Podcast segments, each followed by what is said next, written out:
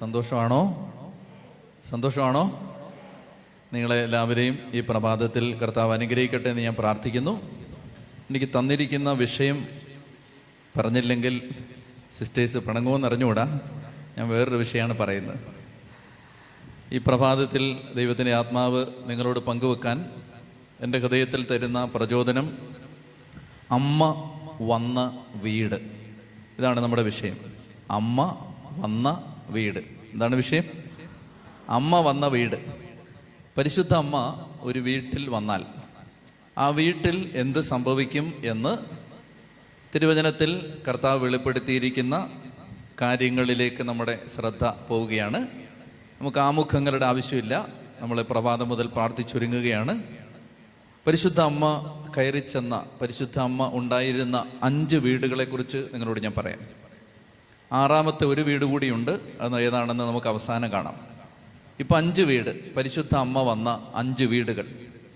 1-ാമത്തെ വീട് പരിശുദ്ധ അമ്മയുടെ കാൽപാദം പതിഞ്ഞ ആദ്യത്തെ വീട്. ഏത് വീടാണ്? നസറത്തിലെ വീടാണ്. നസറത്തിലെ വീട്ടിലെ കാര്യങ്ങൾ തന്നെ നമുക്ക് 5 ദിവസം പറയാനുണ്ട്. അതുകൊണ്ട് നസറത്തിലെ വീട്ടിലെ 1-2 കുഞ്ഞു കാര്യങ്ങൾ പറഞ്ഞിട്ട് നമ്മൾ 2-ാമത്തെ വീട്ടിലേക്ക് പോവുകയാണ്. 1-ാമത്തെ വീട് നസറത്തിലെ ഈശോയുടെയും യോസേപ്പ് പിതാവിൻ്റെയും പരിശുദ്ധ അമ്മയുടെയും വീട്. ആ വീട്ടിൽ ഈ അമ്മ ഉണ്ടായിരുന്നു. ഈ അമ്മയുടെ സാന്നിധ്യം ആ വീട്ടിൽ കൊടുത്ത പ്രചോദനം, ശക്തി എന്താണ്? ആ അമ്മ എങ്ങനെയാണ് ആ വീടിനെ മാറ്റിമറിച്ചത്? ആ വീട്ടിൽ ആ അമ്മയുടെ പ്രസൻസ് എന്ത് മാറ്റമാണ് ഉണ്ടാക്കിയത്? ആ അമ്മയുടെ കാൽപാദം പതിഞ്ഞ വഴികളിൽ എന്ത് വ്യത്യസ്തമായ അഭിഷേകമാണ് പതിയപ്പെട്ടത്? അപ്പം ഇതാണ് 1-ാമത്തേത്. 1-ാമത്തേത് ഏതാണ്? ഞാനൊരു ടീച്ചറാണ്, നിങ്ങൾ കുട്ടികളുമാണ് ഇപ്പോൾ, അതുകൊണ്ട് ഞാൻ ചോദിക്കുന്നതിന് ഉത്തരം പറയണം. 1-ാമത്തെ വീട് ഏതാണ്? നസറത്തിലെ വീട്. നസറത്തിലെ വീടാണ് 1-ാമത്തെ വീട്. അപ്പം നസറത്തിലെ വീട്ടിൽ പരിശുദ്ധ അമ്മ ആ വീടിനെ എങ്ങനെ രൂപാന്തരപ്പെടുത്തി? പല രീതിയിൽ നമുക്ക് മനസ്സിലാക്കാൻ പറ്റും. ഞാൻ ഒരാശയത്തിലേക്ക് നിങ്ങളെ കൊണ്ടുവരികയാണ്. അതായത് ആ വീട്ടിലെ 3 വ്യക്തികളുടെയും പൊതുവായ പ്രത്യേകത, യോസേപ്പ് പിതാവിൻ്റെയും പരിശുദ്ധ അമ്മയുടെയും ഈശോയുടെയും ആ വീട്ടിലെ അംഗങ്ങളുടെ കോമൺ ക്യാരക്ടറിസ്റ്റിക്, പൊതു പ്രത്യേകത എന്ന് പറയുന്നത് ദൈവം എന്ത് വിളമ്പിക്കൊടുത്തോ അത് അതുപോലെ സ്വീകരിച്ചു എന്നുള്ളതാണ് ആ വീട്ടിലെ മനുഷ്യരുടെ പ്രത്യേകത. ചോദ്യം ചെയ്യാതെ ദൈവം അവരുടെ ജീവിതത്തിലേക്ക് ചൊരിഞ്ഞുകൊടുത്തതെല്ലാം 2 കൈയും നീട്ടി സ്വീകരിച്ചു എന്നതാണ് നസറത്തിലെ വീട്ടിലെ ആളുകളുടെ പ്രത്യേകത. യോസേപ്പ് പിതാവിനെ എടുക്കുക. യോസേപ്പ് പിതാവ് നമുക്കറിയാം ബൈബിളിലെ സംസാരിക്കാത്ത മനുഷ്യനാണ്. അദ്ദേഹം ഒന്നും പറയുന്നില്ല. ഒരുപാട് സംസാരിക്കുന്ന ആളുകളാണ് നമ്മൾ, ഞാനും നിങ്ങളും ഒത്തിരി സംസാരിക്കുന്ന ആളുകളാണ്. അപ്പം നമുക്കിടയിൽ ഈ സംസാരിക്കാത്ത മനുഷ്യൻ, ബൈബിളിൽ പ്രത്യേകിച്ച് അദ്ദേഹം ഒന്നും പറയുന്നതായി രേഖപ്പെടുത്തിയിട്ടില്ല, നിശബ്ദനായ മനുഷ്യനാണ്. ഇനി ഇദ്ദേഹത്തെക്കുറിച്ച് ബൈബിൾ ഇങ്ങനെയാണ് പറഞ്ഞു തുടങ്ങുന്നത്: നീതിമാനായിരുന്നു ജോസഫ്, നീതിമാനായിരുന്നതിനാൽ തൻ്റെ ഭാര്യയെ അപമാനിക്കാൻ ആഗ്രഹിച്ചില്ല. ശ്രദ്ധിച്ചിരിക്കാം, നീതിമാൻ എന്നാണ് യോസേപ്പ് പിതാവിനെ വിളിച്ചിരിക്കുന്നത്. പക്ഷേ ഈ മനുഷ്യനോളം നീതി നിഷേധിക്കപ്പെട്ട ഒരാൾ ബൈബിളിലില്ല. അദ്ദേഹം നീതിമാനാണ്, പക്ഷെ അദ്ദേഹത്തോട് ആരും നീതി കാണിച്ചിട്ടില്ല. ഞാൻ ചില ഉദാഹരണങ്ങൾ പറയാം. ഉദാഹരണത്തിന് പരിശുദ്ധ അമ്മയോട് എത്ര ഭവ്യതയോടാണ് ദൈവദൂതൻ ഇടപെട്ടത്! എത്ര ബഹുമാനത്തോടാണ് പരിശുദ്ധ അമ്മയുടെ മുമ്പിൽ ദൈവദൂതൻ നിന്നത്! എന്നാൽ ദൈവദൂതൻ വന്ന് യോസേപ്പ് പിതാവിനോട് പറയുന്ന വാചകങ്ങൾ നിങ്ങൾ വായിച്ചാൽ അത് മുഴുവൻ ആജ്ഞകളാണ്, കമാൻഡുകളാണ്. എന്ന് പറഞ്ഞാൽ ഒരു കാര്യം ചെയ്യാമോ എന്ന് ചോദിക്കുകയില്ല. യോസേപ്പ് പിതാവിനോട് വന്നിട്ട് ദൈവദൂതൻ യോസേപ്പെ നീ ഇങ്ങനെ ചെയ്യാമോ എന്ന് ചോദിക്കുകയല്ല, മറിച്ച് നീ ഇങ്ങനെ ചെയ്യണം എന്ന് പറയുകയാണ്. അദ്ദേഹത്തിൻ്റെ ഇഷ്ടങ്ങളോ അനിഷ്ടങ്ങളോ കാര്യമായിട്ടെടുക്കാതെ യോസേപ്പ് പിതാവിനോട് എന്തു ചെയ്യണമെന്ന് സ്വർഗം ആജ്ഞാപിക്കുകയാണ് ചെയ്തത്. ഉദാഹരണത്തിന് ശ്രദ്ധിക്കുക, ജോസഫ്, മറിയത്തെ ഭാര്യയായി സ്വീകരിക്കാൻ നീ ശങ്കിക്കേണ്ട, ഡോണ്ട് വേണ്ട. ഇനി അടുത്തത്, നീ അവന് യേശുവെന്ന് പേരിടണം. പേരിടാമോ? പേരിട്ടാ കൊള്ളാം, അങ്ങനൊന്നുമല്ല, പേരിടണം. അതിനകത്ത് എക്സെപ്ഷൻ ഇല്ല. 3-ാമത്തേത്, നിന്റെ ഭാര്യയെയും കുഞ്ഞിനെയും കൂട്ടി ഈജിപ്തിലേക്ക് പോവുക. ഈജിപ്തിൽ നിന്ന് ഭാര്യയും കുഞ്ഞിനെയും കൂട്ടി തിരിച്ചു വരിക. സ്വർഗം യൗസേപ്പ് പിതാവിനോട് പറയുന്ന എല്ലാ വാചകങ്ങളും നിങ്ങൾ ബൈബിളിൽ വായിച്ചുകൊള്ളുക. ആ വാചകങ്ങൾ മുഴുവൻ, ഞാൻ ഭാഷ പഠിപ്പിക്കുന്ന ഒരാളാണ്, ആ വാചകങ്ങൾ മുഴുവൻ ആജ്ഞകളാണ്, കമാൻഡ് എന്ന് പറഞ്ഞാൽ ഈ മനുഷ്യൻ്റെ ഇഷ്ടം എന്താണ്, ഈ മനുഷ്യൻ്റെ ആഗ്രഹം എന്താണ്, ഇദ്ദേഹത്തിൻ്റെ താല്പര്യം എന്താണ്, അതാരും തിരക്കിയിട്ടില്ല, ആർക്കും അത് അറിയേണ്ട കാര്യമില്ല. ഒരു മനുഷ്യൻ പോലും ഇദ്ദേഹത്തിൻ്റെ ഇഷ്ടങ്ങളോ അനിഷ്ടങ്ങളോ തിരക്കുന്നതായി നമ്മൾ കാണുന്നില്ല. മറ്റൊന്ന്, ഇദ്ദേഹത്തിന് ന്യായമായി ഉണ്ടായിരുന്ന ഒരവകാശവും ദൈവം കൊടുത്തിട്ടില്ല. ഒരു ചെറിയ അവകാശമാണ് മകന് പേരിടാനുള്ള അവകാശം, ദൈവം അത് കൊടുത്തിട്ടില്ല. അപ്പോൾ ചുരുക്കി പറയാം, പെട്ടെന്ന് പറയാം, ശ്രദ്ധിച്ചേ, യൗസേപ്പ് പിതാവിൻ്റെ പ്രത്യേകത ഇതാണ്. നീതിമാൻ എന്നാണ് അദ്ദേഹത്തെ ബൈബിൾ വിളിക്കുന്നത്, പക്ഷെ അദ്ദേഹത്തോളം നീതി നിഷേധിക്കപ്പെട്ട ഒരാൾ ബൈബിളിലില്ല. പക്ഷേ ചോദ്യം ചെയ്യാതെ, എന്തുകൊണ്ടാണ് ദൈവം എന്നോട് ഇങ്ങനെ പെരുമാറുന്നത് എന്ന് സംശയിക്കാതെ, എന്തുകൊണ്ടാണ് ദൈവം എൻ്റെ അടുത്ത് ഇത്ര ക്രൂരമായി ഇടപെട്ടത് എന്ന് ദൈവത്തോട് മറുതലിക്കാതെ കണ്ണും പൂട്ടി അതനുസരിച്ചു. മറിയത്തിൻ്റെ പ്രത്യേകത ഞാൻ വിശദീകരിക്കേണ്ട കാര്യമില്ല. പരിശുദ്ധ അമ്മ അതുപോലെ തന്നാണ്. ഇതാ ഞാൻ കർത്താവിൻ്റെ ദാസി, നിന്റെ ഹിതം എന്നിൽ നിറവേറട്ടെ. ദൈവം എന്ത് തന്നോ അതിനെ ഹൃദയം കൊണ്ട് ഏറ്റെടുത്ത് ഹൃദയത്തിലേക്ക് സ്വീകരിച്ച് പൂർണ്ണമായും അനുസരിച്ചു എന്നുള്ളതാണ്. ഈശോയുടെ കാര്യം എടുത്തു പറയേണ്ട കാര്യമില്ല. ഫിലിപ്പിയ ലേഖനത്തിൽ 2-ാം അധ്യായത്തിൽ നമ്മൾ വായിക്കുന്നു, അവൻ മരണം വരെ, കുരിശ് മരണം വരെ അനുസരണമുള്ളവനായി തന്നെ തന്നെ താഴ്ത്തി. ചൊല്ലി പറഞ്ഞേ ഹല്ലേലൂയ. പ്രിയപ്പെട്ട സഹോദരങ്ങളെ, ഒന്ന് ശ്രദ്ധിക്കുക. ഒന്നാമത്തെ കാര്യം ഇതാണ്, ദൈവം എന്ത് തന്നോ അതിനെ ഹൃദയം കൊണ്ട് സ്വീകരിച്ചു, അതിനെ ചോദ്യം ചെയ്യാതെ ഏറ്റെടുത്തു. എന്നെ ഭയങ്കരമായി ഉലച്ച, വായിക്കും തോറും എൻ്റെ ഹൃദയത്തിൽ ഓരോ തവണ വായിക്കുമ്പോഴും സങ്കടം കൂടിക്കൂടി വരുന്ന ഒരു കത്ത് ഞാൻ വായിച്ചു. ആ കത്ത് ലൂസി വെർത്രൂദ് എന്ന പേരിലുള്ള ഒരു കന്യാസ്ത്രീ, ഒരു സിസ്റ്റർ എഴുതിയ കത്താണ്. ഈ കത്ത് സിസ്റ്റർ എഴുതിയത് സിസ്റ്ററിൻ്റെ സുപ്പീരിയറിനാണ്. ഈ കത്തെഴുതാനുള്ള സാഹചര്യം, സെർബിയൻ പട്ടാളക്കാർ, യുദ്ധം നടക്കുന്ന സമയത്ത് സെർബിയൻ പട്ടാളക്കാർ ഒരു കോൺവെൻറ്റിൽ കയറി ഒരു ചെറുപ്പക്കാരിയായ സിസ്റ്ററിനെ ശാരീരികമായി ഉപദ്രവിച്ചു, മാനഭംഗപ്പെടുത്തി. ഈ സിസ്റ്ററിനെ, ഈ കൊച്ചു കന്യാസ്ത്രീയെ സെർബിയൻ പട്ടാളക്കാർ കോൺവെൻറ്റിൽ കയറി ഉപദ്രവിച്ച് റേപ്പ് ചെയ്ത് ഈ സിസ്റ്റർ ഗർഭിണിയായി. ഈ പശ്ചാത്തലത്തിലാണ് സിസ്റ്ററിൻ്റെ സുപ്പീരിയറിന് ഒരു കത്തെഴുതുന്നത്. ആ കത്ത് ലോകത്ത് ഒരുപാട് ചർച്ച ചെയ്യപ്പെട്ടൊരു കത്താണിത്. ആ കത്ത് ഇംഗ്ലീഷിൽ എഴുതപ്പെടില്ല, ഇംഗ്ലീഷിലാണ് ഞാൻ വായിച്ചത്. ആ കത്തിൻ്റെ മലയാളം ഞാൻ നിങ്ങൾക്ക് വേണ്ടി വായിക്കാം, ശ്രദ്ധയോടെ കേൾക്കുക.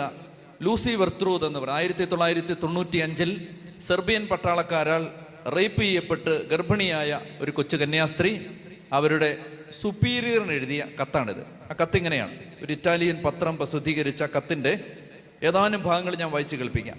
ജീവിതത്തിൽ, ശ്രദ്ധയോടെ കേൾക്കുക, ജീവിതത്തിൽ മറ്റാരോടും പങ്കുവെക്കാൻ പോലും തോന്നാത്ത വിധത്തിൽ അത്രമേൽ ഭീതിജനകമായ ചില അനുഭവങ്ങൾ എനിക്കുണ്ടായതുകൊണ്ട്, അമ്മേ, സുപ്പീറിനെ വിളിക്കുകയാണ്, അമ്മേ, ഞാൻ ആ സംഭവത്തിൻ്റെ വിശദാംശങ്ങളിലേക്ക് കടക്കുന്നില്ല.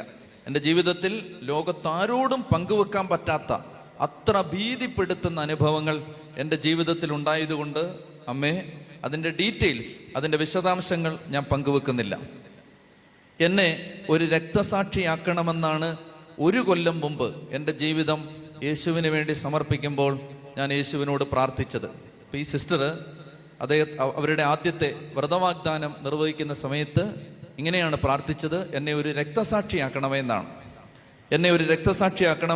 1 കൊല്ലം മുമ്പ് എൻ്റെ ജീവിതം യേശുവിന് വേണ്ടി സമർപ്പിക്കുമ്പോൾ ഞാൻ അവനോട് പ്രാർത്ഥിച്ചിരുന്നത്. അത് എൻ്റെ ജീവിതത്തിൽ ഇപ്രകാരമാണ് നിറവേറാൻ പോകുന്നതെന്ന് അന്ന് ഞാൻ അറിഞ്ഞിരുന്നില്ല. എന്നെ ഒരു രക്തസാക്ഷിയാക്കണമേ എന്ന് അന്ന് ഞാൻ പ്രാർത്ഥിച്ചത് എൻ്റെ ജീവിതത്തിൽ ഈ റേപ്പ് ചെയ്യപ്പെട്ട രീതിയിലാണ് നിറവേറാൻ പോകുന്നതെന്ന് അന്ന് എനിക്കറിയുമായിരുന്നില്ല. എൻ്റെ ഈ വേദന ഈശോയുടെ വേദനയുമായി തുലനം ചെയ്യുമ്പോൾ ഒന്നുമല്ല എന്നെനിക്കറിയാം. എൻ്റെ 2 സഹോദരന്മാരും ഇതേ സെർബിയൻ പട്ടാളക്കാരാൽ കൊല്ലപ്പെട്ടെന്നറിഞ്ഞ് തോരാതെ കണ്ണീരൊഴുക്കി കരഞ്ഞ ഒരു രാത്രിയിലാണ് ഈ ആപത്ത് എനിക്ക് സംഭവിച്ചതെങ്കിലും, ഈ സിസ്റ്ററിൻ്റെ 2 സഹോദരന്മാർ, 2 ബ്രദേഴ്സ് ഇതേ സെർബിയൻ പട്ടാളക്കാരാൽ കൊല്ലപ്പെട്ടെന്നറിഞ്ഞ് തോരാത്ത കണ്ണുനീരുമായി കരഞ്ഞുകൊണ്ടിരുന്ന ഒരു രാത്രിയിലാണ് ഈ സിസ്റ്റർ റേപ്പ് ചെയ്യപ്പെട്ടത്. അതുകൊണ്ട് ആ സിസ്റ്റർ പറയുകയാണ്, ഇതേ പട്ടാളക്കാരാൽ എൻ്റെ സഹോദരന്മാർ കൊല്ലപ്പെട്ടു എന്നറിഞ്ഞ് തോരാത്ത കണ്ണുനീരുമായി പ്രാർത്ഥിച്ചിരുന്ന ഒരു രാത്രിയിലാണ് ഇതെനിക്ക് സംഭവിച്ചത് എന്നത് എന്നെ നടുക്കുന്നുണ്ടെങ്കിലും ചുറ്റും നിന്ന് എന്നെ ആശ്വസിപ്പിക്കുന്ന നിങ്ങളുടെ നടുവിൽ നിൽക്കുമ്പോൾ ഒരു ചോദ്യം എന്നെ വേട്ടയാടുന്നു. എൻ്റെ ഉദരത്തിലേക്ക് എൻ്റെ അനുവാദമില്ലാതെ അതിക്രമിച്ച് കയറ്റിവിട്ട ഈ ജീവനെ, ഈ കുഞ്ഞിനെ ഞാൻ എന്തു ചെയ്യും? ഈ സുപ്പീരിയറിനോട് ഈ സിസ്റ്റർ ചോദിക്കുകയാണ്, എൻ്റെ അനുവാദമില്ലാതെ എൻ്റെ ഉദരത്തിലേക്ക് അതിക്രമിച്ച് വയലേറ്റ് ചെയ്ത് കടത്തിവിട്ട ഈ കുഞ്ഞിനെ, ഈ കുരുന്ന് ജീവനെ, അമ്മേ ഈ കുഞ്ഞിനെ ഞാൻ എന്തു ചെയ്യും? എന്നിട്ട് ഈ സിസ്റ്റർ എഴുതിയാണ്, അമ്മേ ഞാൻ ഈ കുഞ്ഞിനെ പ്രസവിക്കും. ഈ കുഞ്ഞെൻ്റേത് മാത്രമായിരിക്കും. ഒരു ചെടിയെ അതിൻ്റെ വേരുകളിൽ നിന്ന് പറിച്ചെടുക്കാൻ പാടില്ലാത്തത് കൊണ്ട് ഞാനിതിനെ ഒരനാഥാലയത്തിലേക്കും തള്ളിവിടില്ല. എന്ന് പറഞ്ഞാൽ ഒരമ്മയിൽ നിന്നൊരു കുഞ്ഞിനെ പറിച്ചെടുക്കാൻ പാടില്ല, ഒരു ചെടിയെ അതിൻ്റെ വേരിൽ നിന്ന് മുറിച്ചെടുക്കാൻ പാടില്ല. അതുകൊണ്ട് ഞാൻ ഈ കുഞ്ഞിനെ വളർത്തും. ഞാൻ എൻ്റെ സമർപ്പണ ജീവിതം മറ്റൊരു വിധത്തിൽ പൂർത്തിയാക്കും. ഈ കുഞ്ഞുമായി ഞാൻ മഠത്തിൻ്റെ വെളിയിലേക്ക് പോവും. എവിടേക്കെന്ന് എനിക്കറിയില്ല. പെട്ടെന്നൊരു നിമിഷം എൻ്റെ ജീവിതത്തിൻ്റെ സന്തോഷങ്ങളെ തകർത്ത് കളഞ്ഞവൻ എനിക്കൊരു വഴി കാണിച്ച് തരാതിരിക്കില്ല. നമ്മുടെ രാജ്യത്ത് നാളുകളായി നിലനിൽക്കുന്ന വിദ്വേഷത്തിൻ്റെ ചങ്ങലക്കണ്ണി ആരെങ്കിലും മുറിക്കണ്ടേ? അതുകൊണ്ട് ഞാൻ വിദ്വേഷത്തിൽ കുരുത്ത ഈ കുഞ്ഞിനെ സ്നേഹം മാത്രം പഠിപ്പിച്ച് വളർത്തും. ക്രൂരതയിൽ നിന്ന് പിറന്ന ഈ കുഞ്ഞ് മാപ്പ് കൊടുക്കുന്നതാണ് മഹത്വമെന്ന് വളർന്നു വരുമ്പോൾ ലോകത്തിന് വെളിപ്പെടുത്തും. പ്രിയപ്പെട്ട സഹോദരങ്ങളെ, ഇത് നിങ്ങളിൽ എന്തുമാത്രം സ്വാധീനമുണ്ടാക്കുന്നു എന്നെനിക്കറിയില്ല. എന്നെ ഭയങ്കരമായി ഉലച്ചു കളഞ്ഞ ഒരു കത്താണിത്. എന്ന് പറഞ്ഞാൽ തൻ്റെ ഉദരത്തിലേക്ക് തൻ്റെ അനുവാദമില്ലാതെ അതിക്രമിച്ച് കയറ്റിവിട്ട, ജീവിതകാലം മുഴുവൻ കന്യാത്വം പാലിച്ച് കർത്താവിൻ്റെ മണവാട്ടിയായി ജീവിക്കാൻ പ്രതിജ്ഞയെടുത്ത ഒരു കന്യാസ്ത്രീയുടെ ഉദരത്തിലേക്ക് ഒരു ജീവനെ കയറ്റിവിട്ട് കഴിയുമ്പോൾ ആ കുഞ്ഞിനെ എന്തു ചെയ്യും എന്ന ചോദ്യവുമായി സുപ്പീരിയർ എഴുതിയൊരു കത്താണിത്. ഈ സിസ്റ്റർ പറയുകയാണ്, ഞാൻ ഈ കുഞ്ഞിനെ വളർത്തും. ഈ കുഞ്ഞിനെ ഞാൻ സ്നേഹം മാത്രം പഠിപ്പിച്ച് വളർത്തും. ഞാൻ എൻ്റെ സമർപ്പണ ജീവിതം മറ്റൊരു വിധത്തിൽ പൂർത്തിയാക്കും. പ്രിയപ്പെട്ട സഹോദരങ്ങളെ, ജീവിതം നിങ്ങൾക്ക് വെച്ചു വിളമ്പാൻ പോകുന്നത് എന്താണെന്ന് ആർക്കും ഒരു പ്രവാചകനും പ്രെഡിക്റ്റ് ചെയ്യാൻ പറ്റില്ല. ഒരു കൗൺസിലിംഗ് റൂമിലും നിങ്ങളോട് ആരും പറഞ്ഞു തരില്ല നാളെ നിങ്ങളുടെ ജീവിതത്തിൽ സംഭവിക്കാൻ പോകുന്നത് എന്താണെന്ന്. എനിക്ക് നിങ്ങളോട് പറയാനുള്ള ഒന്നാമത്തെ കാര്യം ഇതാണ്. പരിശുദ്ധ അമ്മ ഒരു വീട്ടിലുണ്ടായിരുന്നു, നസറത്തിലെ വീട്ടിൽ. ആ വീട്ടിൽ സംഭവിച്ചത്, ദൈവം എന്ത് തന്നോ അതിനെ സ്തോത്രഗീതം പാടി രണ്ട് കൈയും നീട്ടി സ്വീകരിക്കാൻ പഠിപ്പിച്ച ഒരമ്മയും ഒരപ്പനും ഒരു കുഞ്ഞും ആ വീട്ടിലുണ്ടായിരുന്നു. ചതി പറഞ്ഞേ ഹല്ലേലൂയാ. ഞാൻ ഡി എൽ മൂഡി ഇൻസ്റ്റിറ്റ്യൂട്ട്, ആ അമേരിക്കയിലെ ഡി എൽ മൂഡി ബൈബിൾ ഇൻസ്റ്റിറ്റ്യൂട്ടിൽ ആഫ്രോ അമേരിക്കൻ വംശജനായ, അതായത് ബ്ലാക്ക് ആൻഡ് വൈറ്റ് മിക്സ്ഡ്, അങ്ങനെ ആഫ്രോ അമേരിക്കൻ വംശജനായ ഒരു ചെറുപ്പക്കാരനായ സുവിശേഷകൻ, അദ്ദേഹത്തിൻ്റെ പേര് ചാൾസ് കൂപ്പർ എന്ന് പറയുന്ന ഒരു സുവിശേഷകൻ അദ്ദേഹത്തിൻ്റെ ടെസ്റ്റിമണി പറയുന്നത് കേട്ടു. D L Moody institute Bible ഇൻസ്റ്റിറ്റ്യൂട്ടാണ്. ആ ഇൻസ്റ്റിറ്റ്യൂട്ടിൽ 12,000 ചെറുപ്പക്കാർ ഒരു വൈകുന്നേരം ഈ മനുഷ്യൻ്റെ മുമ്പിൽ ഒരു 10-15 മിനിറ്റാണ് അദ്ദേഹം സംസാരിക്കുന്നത്. ആ 15 മിനിറ്റോളം വീർപ്പടക്കി നിറകണ്ണുകളോടെ ഈ മനുഷ്യനെ തന്നെ നോക്കിയിരിക്കുകയാണ്. അദ്ദേഹം പറഞ്ഞ അദ്ദേഹത്തിൻ്റെ ടെസ്റ്റിമണി ഇങ്ങനെയാണ്, ശ്രദ്ധിച്ചേ, ഇങ്ങോട്ട് നോക്കിയിരുന്നേ. അതായത് ചാൾസ് കൂപ്പർ എന്ന് പറയുന്ന ഈ ചെറുപ്പക്കാരൻ, അദ്ദേഹത്തിന് 26 വയസ്സേ ഉള്ളൂ. അദ്ദേഹം പറയുകയാണ്, എനിക്ക് 26 വയസ്സുണ്ട്. 22ാമത്തെ വയസ്സ് മുതൽ ഇദ്ദേഹം സുന്ദരനാണ്, വിദ്യാഭ്യാസമുള്ളവനാണ്, അധ്യാപകനാണ്, സുവിശേഷ വേല ചെയ്യുന്ന ആളാണ്. അപ്പോൾ ഈ ചെറുപ്പക്കാരന് 22ാമത്തെ വയസ്സ് മുതൽ അദ്ദേഹത്തിൻ്റെ ജീവിതത്തിലേക്ക് ഒരു ജീവിത പങ്കാളിയായി വരാൻ ഒരുപാട് പെൺകുട്ടികൾ ആഗ്രഹിച്ചു. അങ്ങനെ ഒത്തിരി മാതാപിതാക്കൾ പ്രപ്പോസൽസുമായിട്ട് വന്നു. അപ്പോഴൊക്കെ അദ്ദേഹം ഓരോ പെൺകുട്ടിയെയും കാണുമ്പോൾ അദ്ദേഹത്തിന് അറിയാം, എനിക്ക് ദൈവം തന്നിരിക്കുന്ന ആളിതല്ല. അങ്ങനെ ഓരോ പെൺകുട്ടിയെയും നിരാകരിച്ച് 26ാമത്തെ വയസ്സിൽ അദ്ദേഹത്തിൻ്റെ മനസ്സിനിണങ്ങിയ പെൺകുട്ടിയെ കണ്ടുമുട്ടി. മാതാപിതാക്കളുമായി ആലോചിച്ചു, സന്തോഷത്തോടെ അവരദ്ദേഹത്തിന് ഈ പെൺകുട്ടിയെ കല്യാണം കഴിപ്പിച്ചു കൊടുത്തു. കല്യാണം കഴിഞ്ഞ് ഏതാനും ദിവസങ്ങൾ കഴിയുമ്പോൾ മാസങ്ങൾ നീണ്ടു നിൽക്കുന്ന ഒരു ബിസിനസ് ട്രിപ്പിന് വേണ്ടി ഇദ്ദേഹത്തിൻ്റെ ഭാര്യ ഓസ്ട്രേലിയയിലേക്ക് പോവുകയാണ്. ഓസ്ട്രേലിയയിലേക്ക് വിമാനം കയറുന്നതിന് മുമ്പ് ചാൾസ് കൂപ്പറിൻ്റെ ഭാര്യ അദ്ദേഹത്തോട് പറഞ്ഞു, ചാൾസ്, ഞാൻ മാസങ്ങൾ കഴിഞ്ഞ് മടങ്ങിയെത്തുമ്പോൾ എന്നെ സ്വീകരിക്കാൻ എയർപോർട്ടിൽ നീ ഉണ്ടാവണം. അപ്പോൾ ഈ ഭർത്താവ് അത് സമ്മതിച്ചു. അവൾ ഓസ്ട്രേലിയക്ക് വിമാനം കയറി. ഏതാണ്ട് വിവാഹം കഴിഞ്ഞ് കൃത്യമായി 6 മാസം കഴിയുമ്പോൾ ഭാര്യ ഓസ്ട്രേലിയയിൽ നിന്ന് മടങ്ങിയെത്തുകയാണ്. അവളെ സ്വീകരിക്കാൻ വേണ്ടി നേരത്തെ വാക്കുകൊടുത്ത പ്രകാരം എയർപോർട്ടിലേക്ക് യാത്ര ചെയ്യാൻ തുടങ്ങുമ്പോൾ ചാൾസ് കൂപ്പറിൻ്റെ ഭാര്യയുടെ അമ്മ, ഇവൻ്റെ അമ്മായിയമ്മ, അവനോട് പറഞ്ഞു, ചാൾസ്, അവളെ കൂട്ടാൻ വിമാനത്താവളത്തിലേക്ക് നീ പോകുമ്പോൾ ഞാനും കൂടെ വരുന്നുണ്ട്. അങ്ങനെ ചാൾസ് കൂപ്പറും അദ്ദേഹത്തിൻ്റെ അമ്മായിയമ്മയും കൂടി ഭാര്യയെ കൂട്ടാൻ വേണ്ടി അമേരിക്കയിലെ ഒരു വിമാനത്താവളത്തിലേക്ക് പോകുമ്പോൾ അവിടെ ചെന്നിട്ട് യാത്രക്കാർ ഇറങ്ങി വരുന്ന വാതിലിലേക്ക് പ്രതീക്ഷയോടെ നോക്കിയിരിക്കുമ്പോൾ എയർപോർട്ടിനകത്തേക്ക് ഒരു ആംബുലൻസ് ചീറിപ്പാഞ്ഞു പോകുന്നത് ഇദ്ദേഹത്തിൻ്റെ ശ്രദ്ധയിൽപ്പെട്ടു. അപ്പം അദ്ദേഹം കാര്യമായിട്ടെടുത്തില്ല. അപ്പോൾ ചില്ല് ഗ്ലാസ്സിലൂടെ ഇങ്ങനെ കാണാം, ഓസ്ട്രേലിയയിലെ ഇവൾ വന്ന വിമാനത്താവളത്തിൽ നിന്ന് പറന്നുയർന്ന വിമാനം അമേരിക്കയിൽ അവർ കാത്തു നിൽക്കുന്ന എയർപോർട്ടിൽ വന്ന് ലാൻഡ് ചെയ്യുമ്പോൾ ആ വിമാനത്തിൻ്റെ അടുത്തേക്ക് ഈ ആംബുലൻസ് ചെന്ന് നിൽക്കുന്നു. ആ വിമാനത്തിൻ്റെ പിൻവാതിലിൽ നിന്ന് ഒരു സ്ട്രെച്ചറിൽ ഒരു മൃതദേഹം താഴേക്കിറക്കുന്നത് ചാൾസ് കൂപ്പർ കണ്ടു. അപ്പം അദ്ദേഹം ശ്രദ്ധിച്ചില്ല, മറ്റൊരു രാജ്യത്ത് വെച്ച് മരണപ്പെട്ട ഏതോ ഒരു അമേരിക്കക്കാരൻ്റെ മൃതശരീരം അമേരിക്കയിലേക്ക് തിരിച്ചു കൊണ്ടുവരുന്നതായി മാത്രമേ അയാൾ വിചാരിച്ചുള്ളൂ. അങ്ങനെ പ്രതീക്ഷയോടെ വിവാഹം കഴിഞ്ഞ 6-ാമത്തെ മാസം തൻ്റെ ഭാര്യ ബിസിനസ് ട്രിപ്പും കഴിഞ്ഞ് മടങ്ങിയെത്തുന്നത് കാണാനായി പ്രതീക്ഷയോടെ യാത്രക്കാർ ഓരോരുത്തരായി സന്തോഷം നിറഞ്ഞ മുഖത്തോടെ ഇറങ്ങി വരുന്ന പ്രവേശന കവാടത്തിലേക്ക് പ്രതീക്ഷയുടെ മിഴിനാളങ്ങളും നട്ട് കാത്തു നിൽക്കുമ്പോൾ പെട്ടെന്ന് ഇദ്ദേഹത്തിൻ്റെ അമ്മായിമ്മ അദ്ദേഹത്തിൻ്റെ കയ്യിൽ മുറുക്കെ പിടിച്ചിട്ട് ഇങ്ങനെ പറഞ്ഞു, ചാൾസ്, ആ സ്ട്രെച്ചറിൽ തൂങ്ങിക്കിടക്കുന്നത് അവളുടെ ഹാൻഡ് ബാഗല്ലേ. ഒരു നടുക്കത്തോടെ അയാൾ നോക്കുമ്പോൾ സ്ട്രെച്ചർ ഉരുട്ടി ആംബുലൻസിലേക്ക് കയറ്റുമ്പോൾ ആ സ്ട്രെച്ചറിൽ തൂങ്ങിക്കിടക്കുന്നത് തൻ്റെ ഭാര്യ ഉപയോഗിക്കുന്ന ഹാൻഡ് ബാഗാണെന്ന് അദ്ദേഹം നടുക്കത്തോടെ തിരിച്ചറിഞ്ഞു.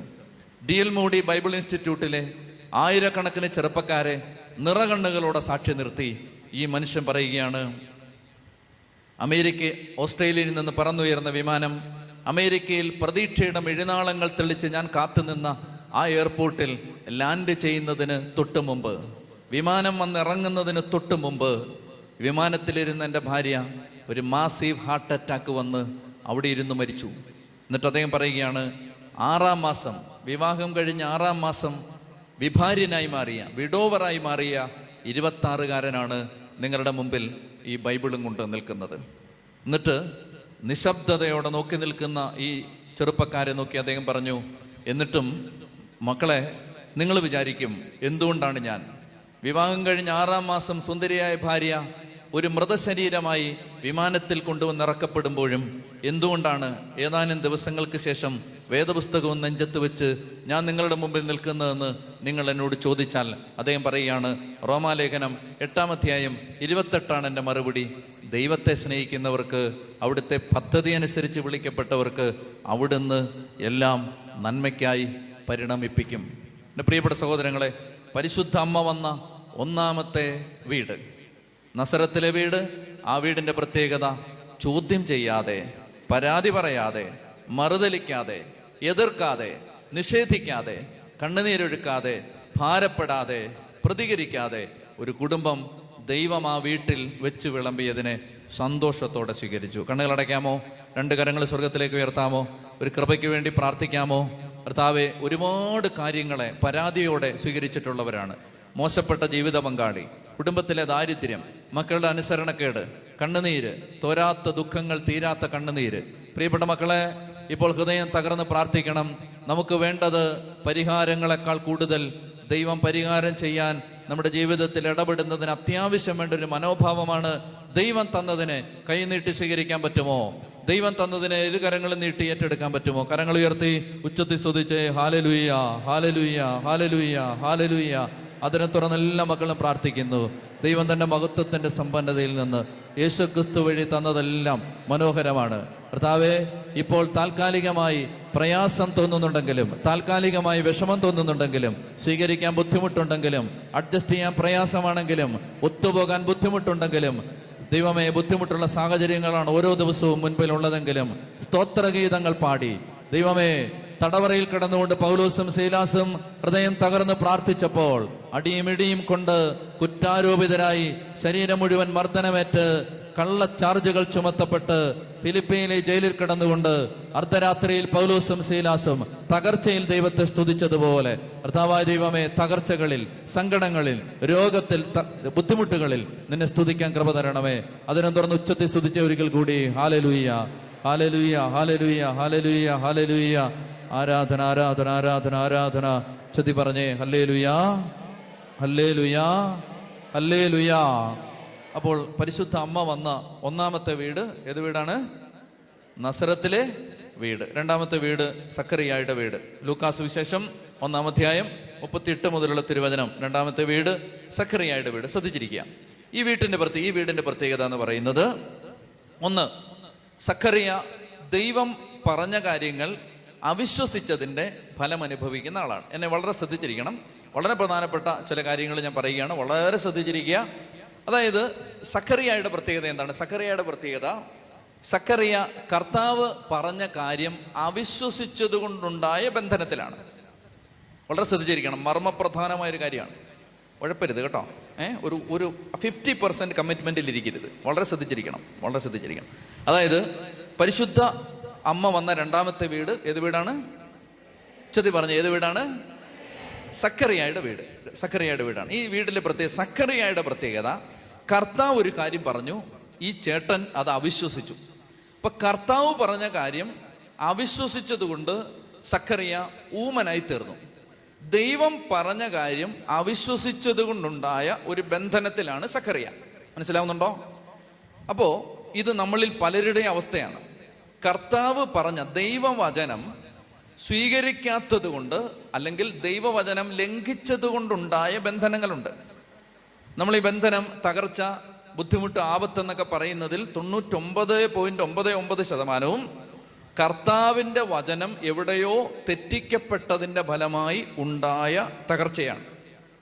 ദൈവവചനം ആരോ ധിക്കരിച്ചതിൻ്റെ ഫലമായി ഉണ്ടായ തകർച്ചയാണ് നമ്മൾ ഈ ബന്ധനം എന്ന് പറയുന്നത്. ശ്രദ്ധിച്ചിരിക്കുക. അപ്പോൾ സക്കറിയ, നമ്മുടെ കരിസ്മാറ്റിക് ഭാഷയിൽ പറഞ്ഞാൽ, ബന്ധനത്തിലാണ്. എന്താണ് ബന്ധനം? ദൈവം പറഞ്ഞൊരു കാര്യം വിശ്വസിക്കാതെ, അനുസരിക്കാതെ, നിഷേധിച്ചപ്പോൾ ഉണ്ടായ ബന്ധനം. ഒന്ന്, ഇതാണ് സക്കറിയയുടെ അവസ്ഥ. കർത്താവ് പറഞ്ഞു, നീ ഇത് അനുസരിക്കണം, നീ ഇത് ഏറ്റെടുക്കണം, നിനക്കൊരു കുഞ്ഞുണ്ടാവാൻ പോവാണ്. ഇനി എന്നെ ശ്രദ്ധിച്ചിരുന്നേ, നമ്മുടെ പള്ളിയുടെ സ്ട്രക്ചർ അല്ല ജെറുസലേം ദേവാലയത്തിൻ്റെ സ്ട്രക്ചർ. സക്കറിയ ധൂപമർപ്പിച്ചുകൊണ്ടിരുന്നത് എവിടെയാണ്? ജെറുസലേം ദേവാലയത്തിലാണ്. ജെറുസലേം ദേവാലയത്തിൻ്റെ ഘടന ഞാൻ പറയാൻ പോവാണ്, എന്നെ ശ്രദ്ധിച്ചിരിക്കണം. നമ്മുടെ പള്ളി പോലല്ലത്. മറിച്ച് ആ ദേവാലയത്തിൻ്റെ സ്ട്രക്ചർ അനുസരിച്ച് ദേവാലയത്തിൻ്റെ ഏറ്റവും പുറകിൽ നിൽക്കുന്നത് വിജാതീയരും പാപികളുമാണ്. ഇപ്പൊ ദേവാലയത്തിൻ്റെ ഏറ്റവും പുറകിൽ നിൽക്കുന്ന ആരാ? നിങ്ങൾ ഉച്ചത്തിൽ പറഞ്ഞേ. നിങ്ങൾ പന്ന സ്റ്റുഡൻസ് ആണ്, പോരാ. നിങ്ങൾ ഉറക്കെ പറയണേ, നിങ്ങൾ സ്റ്റുഡൻസ് പോരാ, എൻ്റെ സ്റ്റുഡൻസ് പോരാ, ഉറക്കെ പറയണം. അതായത് ഇവരൊക്കെ ഇവിടെ പോവാ. ശ്രദ്ധിച്ചിരിക്കുക. അതായത് ദേവാലയത്തിൻ്റെ ഏറ്റവും പുറകിലിരിക്കുന്ന ആരാണ്? വിജാതീയരും പരസ്യ പാപികളുമാണ് ദേവാലയത്തിൻ്റെ ഏറ്റവും പുറകിൽ. അപ്പം നമ്മളൊരു യഹൂദനോട് ചോദിക്കുകയാണ്, അവിടെ ഈ ഏറ്റവും പുറകിൽ വിജാതീയരും പാപികളൊക്കെ ഇരിക്കുന്നിടത്ത് ദൈവമുണ്ടോ? അപ്പോൾ അദ്ദേഹം പറയും, അവിടെ ദൈവമില്ല. ഇനി അതിൻ്റെ തൊട്ട് മുമ്പിൽ സ്ത്രീകൾ നിന്ന് പ്രാർത്ഥിക്കുന്ന സ്ഥലമാണ്, അവിടെ ദൈവമുണ്ടോ? അവിടെയും ദൈവമില്ല. ഈ പാപികളും വിജാതീയരും നിന്ന് പ്രാർത്ഥിച്ച സ്ഥലത്താണ് കച്ചവടം നടക്കുന്നത്. ഈശോ കച്ചവടക്കാരെ പുറത്താക്കി നമ്മൾ വായിക്കുന്നില്ലേ? നിങ്ങൾ ഇതൊന്നും വായിച്ചിട്ടില്ലേ? തല കുലുക്കുകയും ചെയ്യും. ശ്രദ്ധിച്ചിരിക്കുക. അതായത് മലയാളികളല്ലേ, ബംഗാളികളാണോ? അല്ല. ഞാൻ പറയുന്ന ഭാഷ പിടികിട്ടുന്നില്ലേ? പിന്നെ ഇങ്ങനെ കല്ല് പോലിരിക്കുന്നത് എന്താ? താപൂർ ധ്യാനത്തിന് അങ്ങനെ ഇരിക്കണമെന്നാണോ പറഞ്ഞിട്ടുണ്ടോ ആരെയും? ശ്രദ്ധിച്ചിരിക്കുക. അതായത് ഞാൻ എന്താ പറഞ്ഞേ? കച്ചവടം. അതല്ല, ഓർമ്മയുണ്ട്. കച്ചവടം പറഞ്ഞപ്പോഴത്തേന് ഓർത്തിരുന്നു. അതായത് ദേവാലയത്തിൻ്റെ ഏറ്റവും പുറകിൽ ആര് നിൽക്കുന്ന സ്ഥലമാണ്? പാപികളും വിജാതിരും. അതുകൊണ്ട് പള്ളി പോയാൽ പുറകിൽ ലാസ്റ്റിലും പോയി നിൽക്കരുത്. കാരണം അത് അവിടെ വേറെ ടീമുകൾ നിൽക്കുന്ന സ്ഥലമാണത്. അവിടെ ഫ്രണ്ടി വന്ന് ഇരുന്നോണം കേട്ടോ. അപ്പോൾ പള്ളിയിൽ ഏറ്റവും പുറകിൽ നിൽക്കുന്നത്, ജെറുസലേം ദേവാലയത്തിലെ ഏറ്റവും ബാക്കിലുള്ള ഭാഗത്ത് വിജാതീയരും പാപികളും, അവിടാണ് കച്ചവടം നടന്നുകൊണ്ടിരുന്നത്. ഇനി അതിന് തൊട്ട് മുമ്പിലുള്ള സ്ഥലത്ത് ആരാ നിൽക്കുന്നത്? സ്ത്രീകളാണ്. അപ്പൊ യഹൂദനോട് ചോദിക്കുകയാണ്, അവിടെ ദൈവമുണ്ടോ? ഇല്ല. അതിന് തൊട്ട് മുമ്പിൽ പുരുഷന്മാരുടെ ആരാധന സ്ഥലമാണ്, അവിടെ നിന്ന് പ്രാർത്ഥിക്കുന്ന സ്ഥലമാണ്. അവിടെ ദൈവം ഉണ്ടോ? ഇല്ല. അതിന് തൊട്ട് മുമ്പിൽ ലേവായര്, ദേവാലയ ശുശ്രൂഷകർ നിന്നിരുന്ന സ്ഥലമാണ്. അവിടെ ദൈവ സാന്നിധ്യം ഉണ്ടോ? ഇല്ല.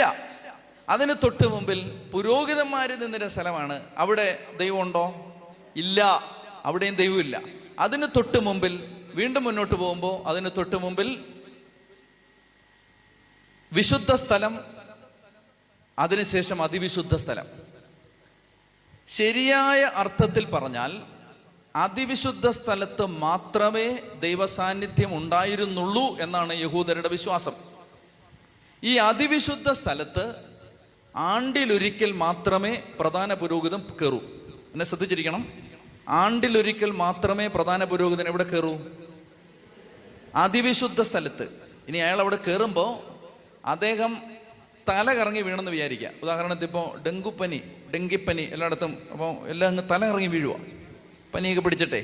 അപ്പോൾ ഈ പുരോഹിതൻ ശുശ്രൂഷ ചെയ്തുകൊണ്ടിരിക്കുന്ന സമയത്ത് തല കറങ്ങി വീണാൽ വേറൊരാൾക്ക് അകത്ത് കയറി ഇയാളുടെ ഡെഡ് ബോഡി എടുക്കാനുള്ള അനുവാദം ഇല്ല. അപ്പോൾ പിന്നെ ഇയാളെ എങ്ങനെ എടുക്കും? ഇയാളുടെ കാലിൽ ഒരു ചങ്ങലയോ കയറോ കെട്ടി ഇട്ടിരിക്കും. എന്തിനാണെന്നറിയാമോ? ഡെഡ് ബോഡി വലിച്ച് താഴെ ഇടാൻ. മനസ്സിലാകുന്നുണ്ടോ ഞാൻ പറയുന്നത്? അപ്പൊ അകത്ത് ഈ അതിവിശുദ്ധ സ്ഥലത്ത് ആർക്കും കയറാൻ അനുവാദമില്ല. അതിവിശുദ്ധ സ്ഥലത്തിന്റെ തൊട്ട് പുറകിലാണ്, തൊട്ട് നമ്മൾ പുറകിൽ നിന്ന് വരികയാണെങ്കിൽ വിശുദ്ധ സ്ഥലം, അതിവിശുദ്ധ സ്ഥലം. ഈ വിശുദ്ധ സ്ഥലത്താണ് ദീപപീഠം, അതുപോലെ തന്നെ കാഴ്ചയപ്പം, 12 അപ്പം നിരത്തി വെച്ചിരുന്ന കാഴ്ചയപ്പം നിരത്തി വെച്ചിരിക്കുന്ന തിരുസാന്നിധ്യത്തിൻ്റെ മേശ, ദീപപീഠം, 7 വിളക്കിട്ട ദീപപീഠം. ഇതൊക്കെ എവിടാ? വിശുദ്ധ സ്ഥലത്ത്. അവിടാണ് ധൂപമർപ്പിക്കുന്നത്. അവിടാണ് ആര് നിൽക്കുന്നത്?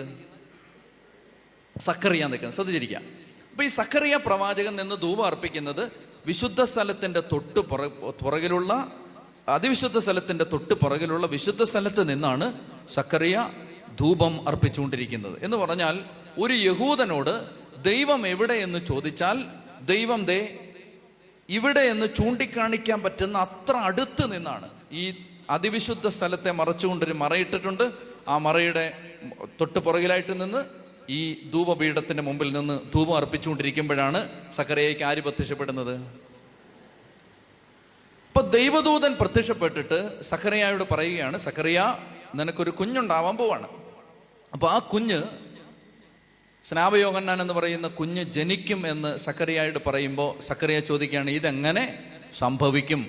ഞാൻ വൃദ്ധനാണ്, എൻ്റെ ഭാര്യ വന്ധ്യയാണ്. ശ്രദ്ധിച്ചിരിക്കുക. സക്കറിയായിക്ക് പറ്റിയ ബന്ധനം എന്താണെന്ന് ചോദിച്ചാൽ ആവർത്തിച്ചാവർത്തിച്ച് പുരോഹിതന്മാർ ധൂപമർപ്പിക്കുകയും ബലിയർപ്പിക്കുകയും ദേവാലയ ശുശ്രൂഷയും ചെയ്തുകൊണ്ടിരുന്ന സ്ഥലത്ത് സക്കറിയ ചെന്ന് നിൽക്കുമ്പോൾ പെട്ടെന്ന് അദ്ദേഹം താൻ എവിടെയാണ് നിൽക്കുന്നത് എന്ന് മറന്നുപോയി. ഞാൻ എവിടെയാണ് നിൽക്കുന്നത് എന്ന് മറന്നുപോയി. ദൈവം പറഞ്ഞ കാര്യങ്ങൾ അവിശ്വസിച്ചതുകൊണ്ട് സക്കറിയ ഊമനായി തീർന്നു.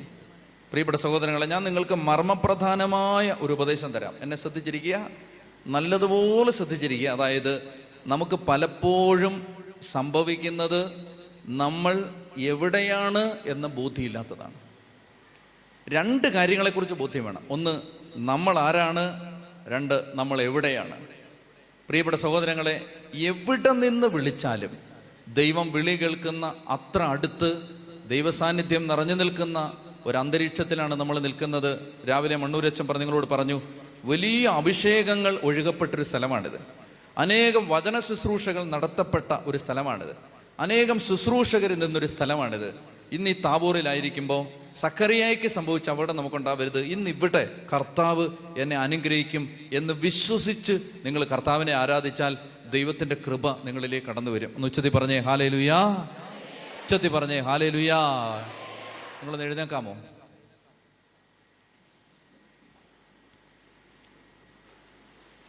ഒന്ന് കണ്ണുകൾ അടച്ച് നമുക്ക് പ്രാർത്ഥിക്കാം. കർത്താവ്, യാക്കോബ് പറഞ്ഞതുപോലെ കർത്താവ് ഇവിടെ ഉണ്ട്, ഞാനത് അറിഞ്ഞില്ല. യാക്കോബ് പറയുകയാണ്, കല്ല് തലയണയാക്കി വെച്ച് കിടന്നുറങ്ങുമ്പോൾ സ്വർഗത്തിൻ്റെ ദർശനം വെളിപ്പെടുമ്പോൾ യാക്കോബ് പറയുകയാണ്, കർത്താവ് സത്യമായും ഇവിടെയുണ്ട്, ഞാനത് അറിഞ്ഞില്ല. കണ്ണുകളടച്ച് ഹൃദയത്തിൽ ഇങ്ങനെ വിശ്വസിക്കണം, കർത്താവ് സത്യമായും ഇവിടുണ്ട്, കർത്താവ് സത്യമായും ഇവിടുണ്ട്. അനേകം ശുശ്രൂഷകൾ നടത്തപ്പെട്ടൊരു സ്ഥലമാണിത്.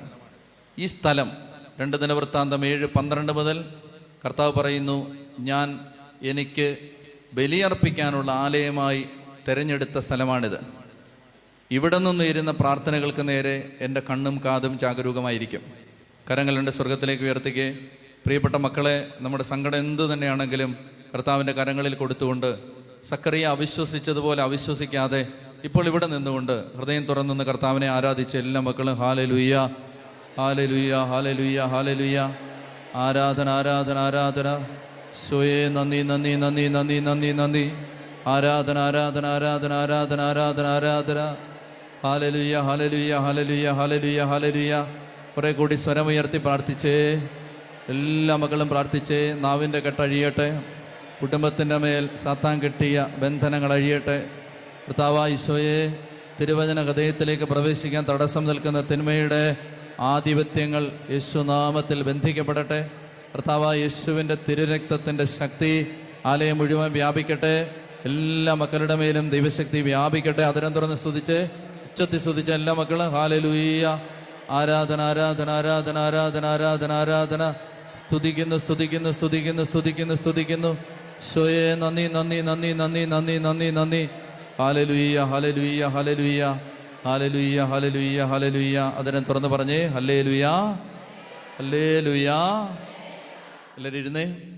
ഇപ്പം സക്കറിയ കർത്താവ് പറഞ്ഞ കാര്യങ്ങൾ അവിശ്വസിച്ചു എന്നുള്ളതാണ് സക്കറിയയുടെ പ്രത്യേകത. ഞാൻ ഇത് വിശദീകരിക്കട്ടെ, ഇത് പ്രധാനപ്പെട്ട കാര്യമാണ്. അതുകൊണ്ട് നമുക്ക് മുഴുവൻ പറയാൻ പറ്റിയില്ലെങ്കിലും വേണ്ടില്ല, ഉള്ള കാര്യം വ്യക്തമായിട്ട് പറഞ്ഞിട്ട് പോകാമല്ലോ. ശ്രദ്ധിച്ചിരുന്നേ. എനിക്ക് എൻ്റെ ജീവിതത്തിൽ എനിക്ക് മനസ്സിലായൊരു കാര്യം ഞാൻ പറയാം. അതായത്, ദൈവം പറഞ്ഞ കാര്യങ്ങൾ വിശ്വസിക്കാൻ ഒരു വ്യക്തിക്ക് പറ്റിയാൽ ആ വ്യക്തിയുടെ ജീവിതം അനുഗ്രഹമായിട്ട് മാറും. എൻ്റെ പ്രിയപ്പെട്ട ചേട്ടന്മാരും ചേച്ചിമാരും എന്നെ ശ്രദ്ധിച്ചേ. ഈശോ ആവർത്തിച്ച് പറഞ്ഞിട്ടുള്ളൊരു വാചകമുണ്ട്, നീ വിശ്വസിക്കുന്നത് പോലെ നിനക്ക് സംഭവിക്കട്ടെ, നിന്റെ വിശ്വാസം പോലെ നടക്കും എന്നൊക്കെ നമ്മുടെ നാട്ടുകാർ പഴഞ്ചൊല്ലി പറയുന്നതാണ്. അതല്ല, ഈശോ പറഞ്ഞിങ്ങനെയാണ്, നീ വിശ്വസിക്കുന്നത് പോലെ നിനക്ക് സംഭവിക്കട്ടെ. കേൾക്കുന്നുണ്ടോ? കേൾക്കുന്നുണ്ടോ? നീ വിശ്വസിക്കുന്നത് പോലെ നിനക്ക് സംഭവിക്കട്ടെ. ഇതിൻ്റെ മറുവശം ഞാൻ പറയട്ടെ, നീ ഭയപ്പെടുന്നത് തന്നെ നിനക്ക് സംഭവിക്കും. നീ വിശ്വസിക്കുന്നതും നടക്കും, നീ ഭയപ്പെടുന്നതും നടക്കും. ഞാനൊരു പ്രായോഗികമായ ഉപദേശം എൻ്റെ പ്രിയപ്പെട്ട മക്കൾക്ക് തരാം. എന്തെന്നറിയാമോ? നമ്മൾ എന്ത് വിശ്വസിക്കുന്നോ അത് ദൈവം നമുക്ക് ചെയ്തു തരും. നമ്മൾ എന്ത് ഭയപ്പെടുന്നോ സാത്താൻ അത് നമ്മുടെ ജീവിതത്തിൽ സംഭവിക്കാൻ പരിശ്രമിക്കും. ഞാനിത് പറയുന്നതിൻ്റെ പശ്ചാത്തലം എന്തെന്നറിയാമോ? അനേകം ദൈവമക്കൾ ഒരുപാട് വചനം കേട്ടിട്ടും ഒരുപാട് വചനം വായിച്ചിട്ടും ഒത്തിരി ശുശ്രൂഷകളെ സംബന്ധിച്ചിട്ടും ഇപ്പോഴും ഭയത്തിലാണ്. ഞാൻ ഇന്ന് പ്രഭാതത്തിൽ വായിച്ച വചനഭാഗം ഇതാണ്. ഏലീഷായുടെ ഭൃത്യനായ ഒരു ദൈവപുരുഷൻ ഏലീഷ താമസിക്കുന്ന വീടിൻ്റെ വെളിയിലേക്ക് ഇറങ്ങുമ്പോൾ അദ്ദേഹം ഒരു കാഴ്ച കണ്ടു. ഏലീഷയെ പിടിക്കാൻ വേണ്ടി സിറിയ രാജാവ് ഒരു വലിയ സൈന്യത്തെ അയച്ചിരിക്കുകയാണ്. അതാണ് ഏലീഷായുടെ കൂടെയുള്ള അദ്ദേഹത്തിൻ്റെ ഭൃത്യൻ കാണുന്നത്.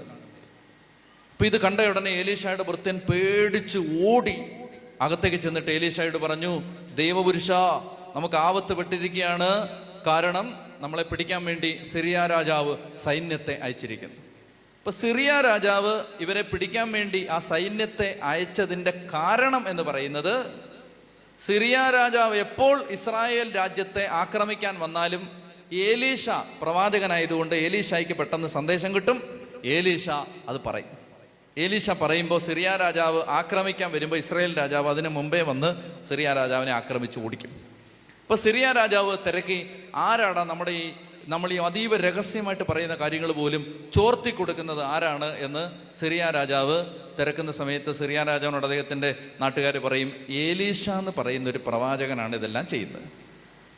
അപ്പോൾ സിറിയ രാജാവ് പറയുന്ന, പോയി ഏലീഷായെ പിടിച്ചുകൊണ്ടിരാൻ പറയും. അങ്ങനെ ഏലീഷായെ പിടിക്കാൻ വേണ്ടി ഏലീഷ താമസിക്കുന്ന സ്ഥലത്ത് രാത്രിയിൽ ഈ സൈന്യം വന്നിങ്ങനെ പാളയമടിച്ച് നിൽക്കുകയാണ്. നിങ്ങൾ ശ്രദ്ധിച്ചേ. അങ്ങനെ ഈ സൈന്യം വന്നിങ്ങനെ പാളയമടിച്ച് നിൽക്കുന്ന സമയത്ത് ഏലീഷായുടെ ഒരു കൂട്ടുകാരനായ പ്രവാചകൻ ഭൃത്യൻ പുറത്തേക്കിറങ്ങി നോക്കുമ്പോൾ സിറിയ രാജാവിൻ്റെ സൈന്യം വന്ന് ഏലീശായി പിടിക്കാൻ വേണ്ടി നിൽക്കുന്നത് കാണുകയാണ്. ആ സമയത്ത് ഈ ഭൃത്യൻ പേടിച്ച് അകത്തേക്ക് ഓടി ചെന്നിട്ട് പറയുകയാണ്, യജമാനനെ നമ്മൾ എന്ത് ചെയ്യും, നമ്മളെ പിടിക്കാൻ വേണ്ടി ആളുകൾ വന്നിരിക്കുകയാണ്. അപ്പോൾ അവിടെ ബൈബിളിൽ ഇപ്രകാരം നമ്മൾ വായിക്കുന്നുണ്ട്, ഏലീശ ഈ ഭൃത്യനോട് പറയുകയാണ്, അവർക്ക് ഉള്ള ആളുകളെക്കാൾ കൂടുതൽ ആളുകൾ നമ്മുടെ കൂടെയുണ്ട്. ഇപ്പം നമ്മളെ പിടിക്കാൻ വന്നിരിക്കുന്ന ആളുകളെക്കാൾ കൂടുതൽ ആളുകൾ നമ്മുടെ കൂടെയുണ്ട്. എന്നിട്ട് ഏലീശ പറയുകയാണ്, ഇങ്ങനെ പ്രാർത്ഥിക്കുകയാണ്, കർത്താവേ ഇവൻ്റെ കണ്ണുകൾ തുറക്കണമേ, കർത്താവേ ഇവൻ്റെ കണ്ണുകൾ തുറക്കണമേ.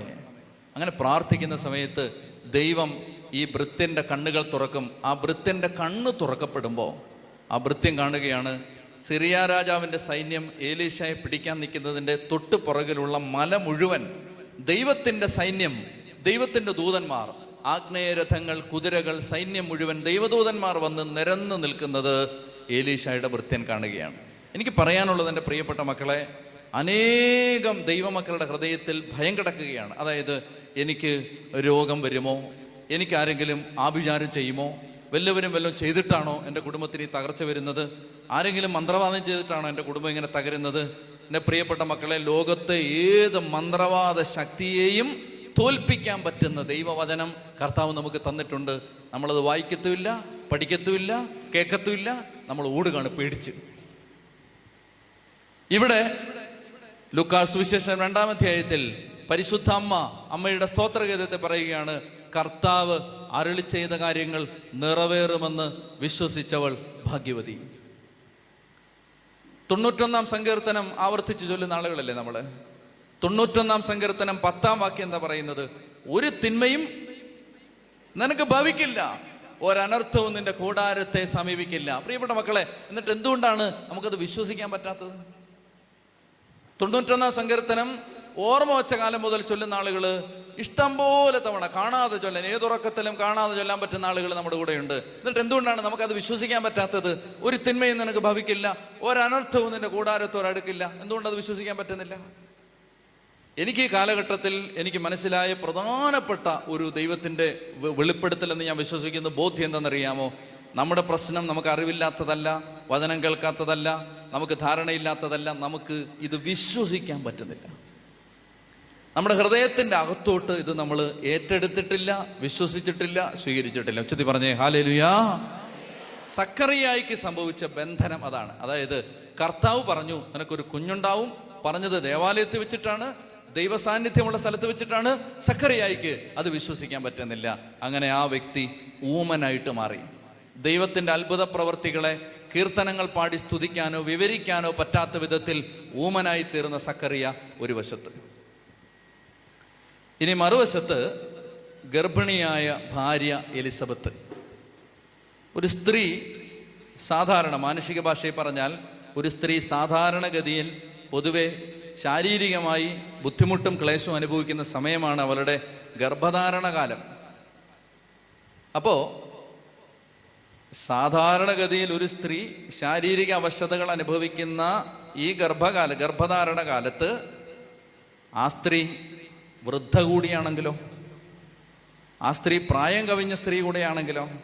അപ്പോൾ ഒരു വശത്ത് പ്രായാധിക്യം, മറുവശത്ത് ഈ ഗർഭധാരണത്തിൻ്റെ ആലസ്യം, അസ്വസ്ഥത, ശാരീരിക ക്ഷീണം.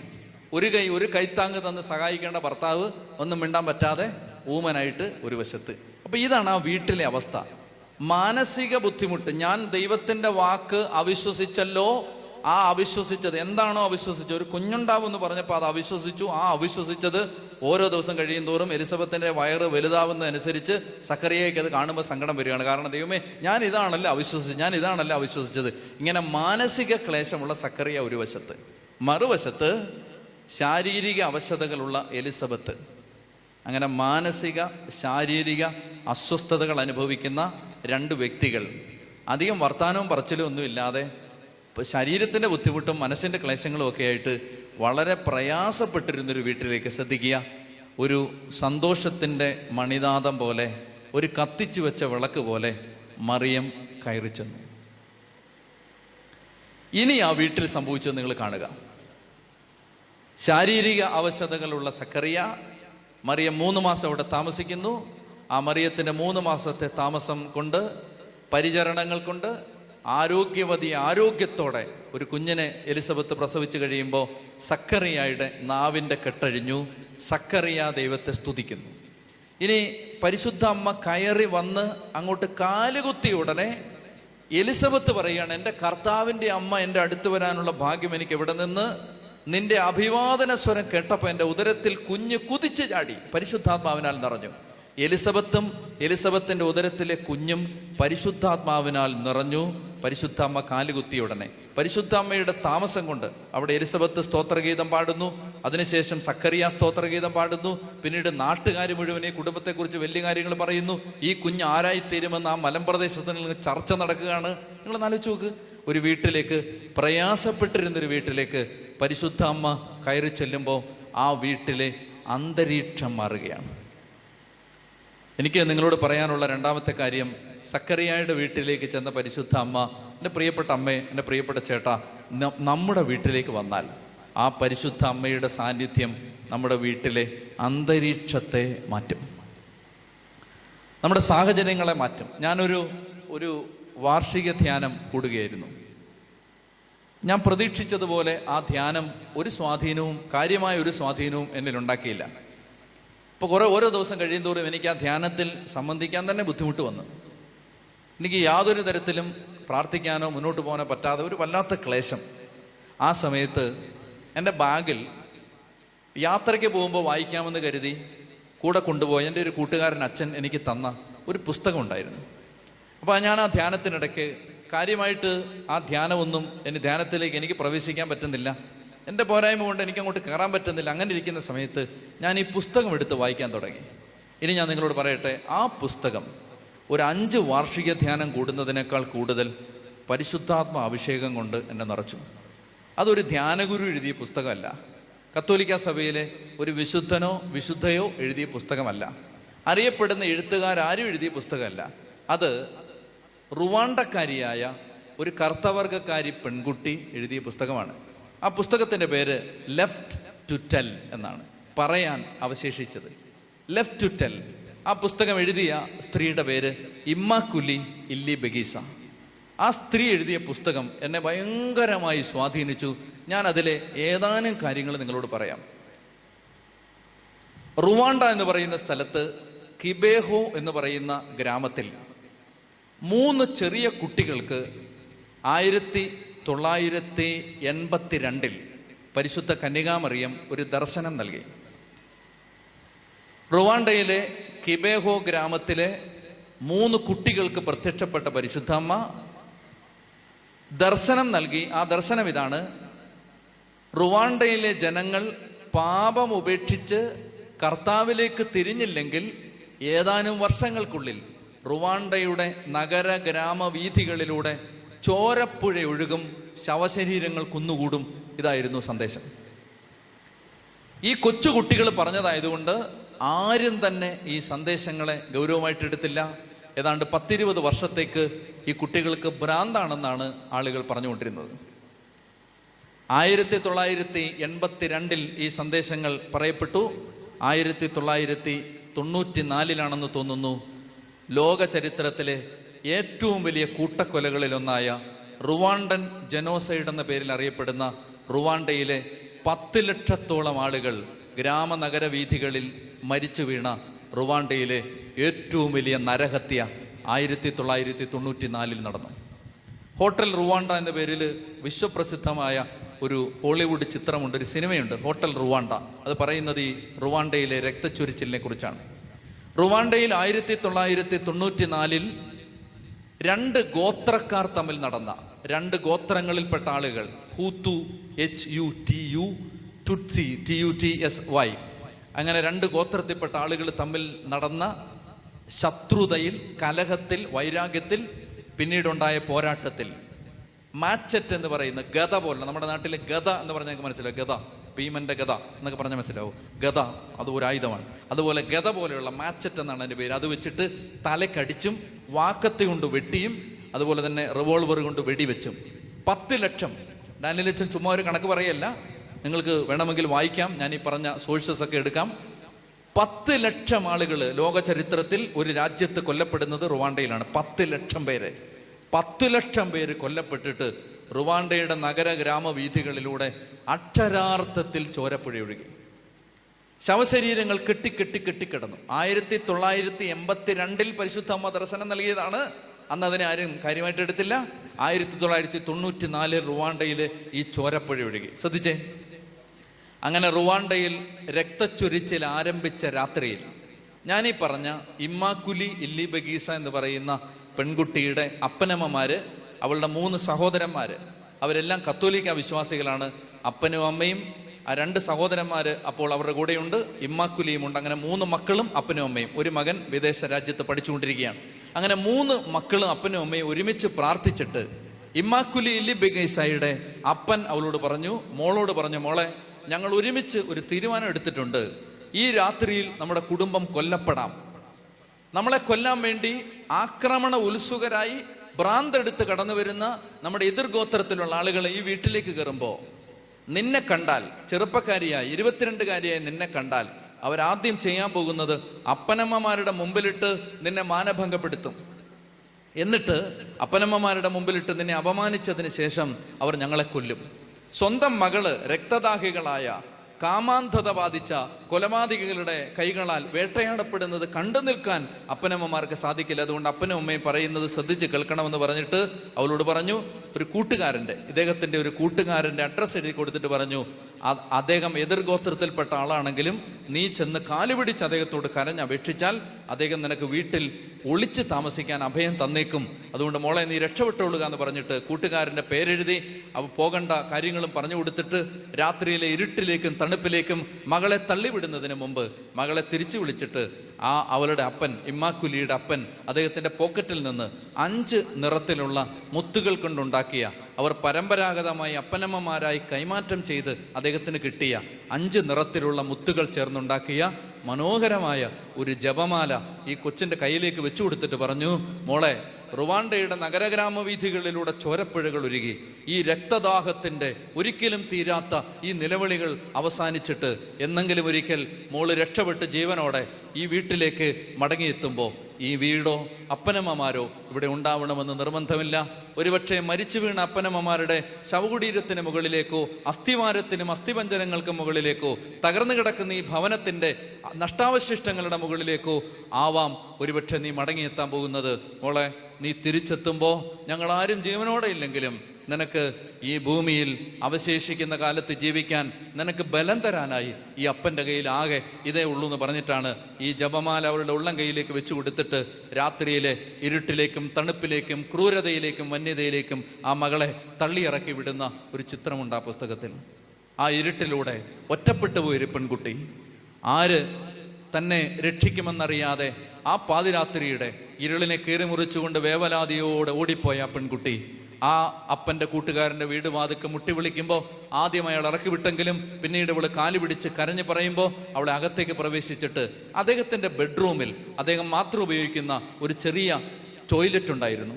ആ ടോയ്ലറ്റിൻ്റെ വലിപ്പം, നിങ്ങളുടെ വീട്ടിൽ ഒരു ടോയ്ലറ്റ് ഉണ്ടെങ്കിൽ ആ ടോയ്ലറ്റിൻ്റെ 4/1 വലിപ്പം പോലും ഇല്ലാത്ത ഒരു ചെറിയ ടോയ്ലറ്റ്, ഒരു ക്ലോസറ്റും ഒരു സിങ്കും മാത്രം വെക്കാൻ മാത്രം വലിപ്പമുള്ള ചെറിയ ക്ലോസറ്റിനകത്തേക്ക്, ഒരു ടോയ്ലറ്റിനകത്തേക്ക് ഇവളെ കയറ്റി വിട്ടിട്ട് അദ്ദേഹം അവളെപ്പോലെയുള്ള വേറെ 8 സ്ത്രീകളെ കൂടി ആ ടോയ്ലറ്റിനകത്തേക്ക് കയറ്റി വിട്ടിട്ട് ഇവർക്ക് കഷ്ടിച്ച് നിൽക്കാൻ പറ്റും, ഒരാളിരുന്നാൽ അയാളുടെ മുകളിൽ വേണം മറ്റൊരാളിരിക്കാൻ.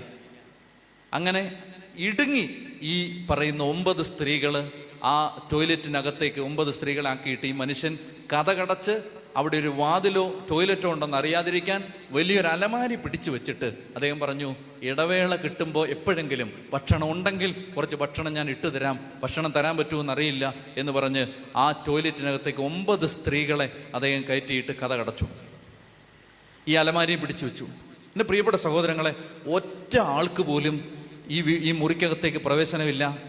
തിരഞ്ഞു വരുന്ന മറ്റേ ഗോത്രത്തിൽപ്പെട്ട ആളുകളുണ്ട്, അവർ വന്ന് നോക്കുമ്പോഴൊന്നും ഇത് കണ്ടുപിടിക്കാൻ പറ്റിയില്ല. ശ്വാസമടക്കി പേടിച്ച് കൊല്ലപ്പെടുമോ എന്ന് ഭയപ്പെട്ട് മരണഭീതിയിൽ കഴിഞ്ഞ ആ ദിവസങ്ങളെക്കുറിച്ച് അവൾ എഴുതുന്നുണ്ട്. ഇനി ഞാൻ നിങ്ങളോട് പറയട്ടെ, ആ 9 സ്ത്രീകൾ ഈ ഇഞ്ചോടിഞ്ച് ഒന്ന് അനങ്ങാൻ പോലും പറ്റാത്ത വിധത്തിൽ അടുക്കി ഇടപെട്ടിരുന്ന ആ മുറിക്കകത്ത്, ആ ടോയ്ലറ്റിനകത്ത് ചെലവഴിച്ച ദിവസങ്ങൾ 92 ദിവസങ്ങളാണ്. നമുക്ക് ചിന്തിക്കാൻ പറ്റില്ല. 92 ദിവസങ്ങൾ, ശ്രദ്ധിച്ച് കേൾക്കുക, 92 ദിവസങ്ങൾ ആ ടോയ്ലറ്റിനകത്ത് ചെലവഴിച്ചിട്ട് അവിടെ നിന്ന് അസ്ഥിവഞ്ചരങ്ങളായിട്ട് പുറത്തേക്ക് ഇറങ്ങുമ്പോൾ ഒന്ന് കാല് നിലത്ത് വെക്കാൻ പോലും പറ്റാതെ നിലത്ത് വീണു പോകുന്ന അവസ്ഥയിൽ ഒടുവിൽ പുറത്തേക്ക് ഇറങ്ങിയതിനെക്കുറിച്ച് അവൾ എഴുതുന്നുണ്ട്. ഞാൻ പറയാൻ വന്നതൊന്നുമല്ല. ഇമ്മാക്കുലിയുടെ മാതാപിതാക്കൾ കൊല്ലപ്പെട്ടു, അവളുടെ സഹോദരന്മാർ കൊല്ലപ്പെട്ടു, അവൾ മാത്രമേ അവശേഷിച്ചുള്ളൂ. വീട്ടിലേക്ക് തിരിച്ചെത്തുമ്പോൾ അവൾക്ക് ഓർമ്മകളായിട്ട് അവരുടെ അവശിഷ്ടങ്ങൾ പോലും കിട്ടിയില്ല. അങ്ങനെ എല്ലാം തകർന്നടിഞ്ഞ് സകലതും നഷ്ടപ്പെട്ട് എല്ലാ പ്രതീക്ഷയുടെയും വാതിലുകളും ജനാലുകളും ഒന്നൊന്നായി കൊട്ടിയടക്കപ്പെട്ട് ജീവിക്കാൻ നിവൃത്തിയില്ലാതെ 22 വയസ്സുള്ളൊരു പാവം പെൺകുട്ടി ജീവിതത്തിൽ പകച്ചു നിന്നൊരു കാലത്തെക്കുറിച്ച് എഴുതുമ്പോൾ ഇമ്മാക്കുലി ഇല്ലിബഗീസ എന്ന് പറയുന്ന ഈ പെൺകുട്ടി ഇങ്ങനെ എഴുതിയിരിക്കുന്നു. ആ 90 ദിവസങ്ങൾ ആ ടോയ്ലറ്റിനകത്ത് കൊല്ലപ്പെടുമോ ജീവിക്കുമോ എന്നറിയാത്ത സന്ദേഹങ്ങൾക്ക് നടുവിൽ കഷ്ടപ്പെട്ടും തപിച്ചും ദുഃഖിച്ചും കഴിയുന്ന ആ കാലത്ത് ഞാൻ എത്ര ജപമാലകൾ, എത്ര കൊന്തകൾ ചൊല്ലിക്കൂട്ടി എന്നെനിക്ക് നിശ്ചയമില്ല. ആയിരക്കണക്കിന്, പതിനായിരക്കണക്കിന് ജപമാലകൾ ചൊല്ലിക്കൂട്ടിയ ആ ടോയ്ലറ്റിനകത്ത് വെച്ചാണ് അവൾ എഴുതുന്നു. 10,000 ജപമാലകൾ ചൊല്ലിക്കൂട്ടിയ ആ ടോയ്ലറ്റിനകത്ത് വെച്ചാണ് ഇമ്മാക്കുലി അവളുടെ ദൈവത്തെ കണ്ടുമുട്ടിയത്. ഹൃദയം തുറന്ന് പറഞ്ഞേ ഹല്ലേലൂയാ. എൻ്റെ പ്രിയപ്പെട്ട സഹോദരങ്ങളെ, അവൾ എഴുതുകയാണ്, ജീവിക്കുമോ മരിക്കുമോ എന്ന് നിശ്ചയമില്ലാത്ത ആ ടോയ്ലറ്റിനകത്ത് 10,000 കൊന്തകൾ ചൊല്ലിക്കൂട്ടിയ ആ ടോയ്ലറ്റിന്റെ വൃത്തികേടിനകത്ത് വെച്ചാണ് ഇമ്മാക്കുലി അവളുടെ ദൈവത്തെ കണ്ടുമുട്ടിയത്.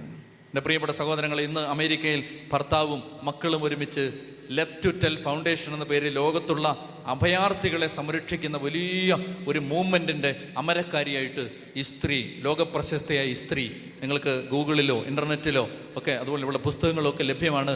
ഈ ഇമ്മാക്കുലി, ഞാൻ പറയുന്നത് എനിക്ക് ഈ പുസ്തകം തന്ന ഒരു പരിശുദ്ധാത്മ അഭിഷേകം എനിക്ക് വാക്കുകൊണ്ട് നിങ്ങളോട് പറഞ്ഞു തരാൻ പറ്റില്ല. അതിൻ്റെ ഒറ്റ കാരണമേ ഉള്ളൂ, ഒരു ജപമാല കയ്യിൽ കൊടുത്തിട്ട് ഒരു രാത്രിയിൽ അപ്പം പറഞ്ഞു, മക്കളെ നിന്നെ സംരക്ഷിക്കാൻ നിൻ്റെ തരാൻ ഇതേയുള്ളൂ, അമ്മ വന്നാൽ നിന്റെ ജീവിതത്തിലെ സാഹചര്യങ്ങൾക്ക് മാറ്റം വരും. ഉച്ചത്തി പറഞ്ഞേ ഹല്ലേലൂയാ.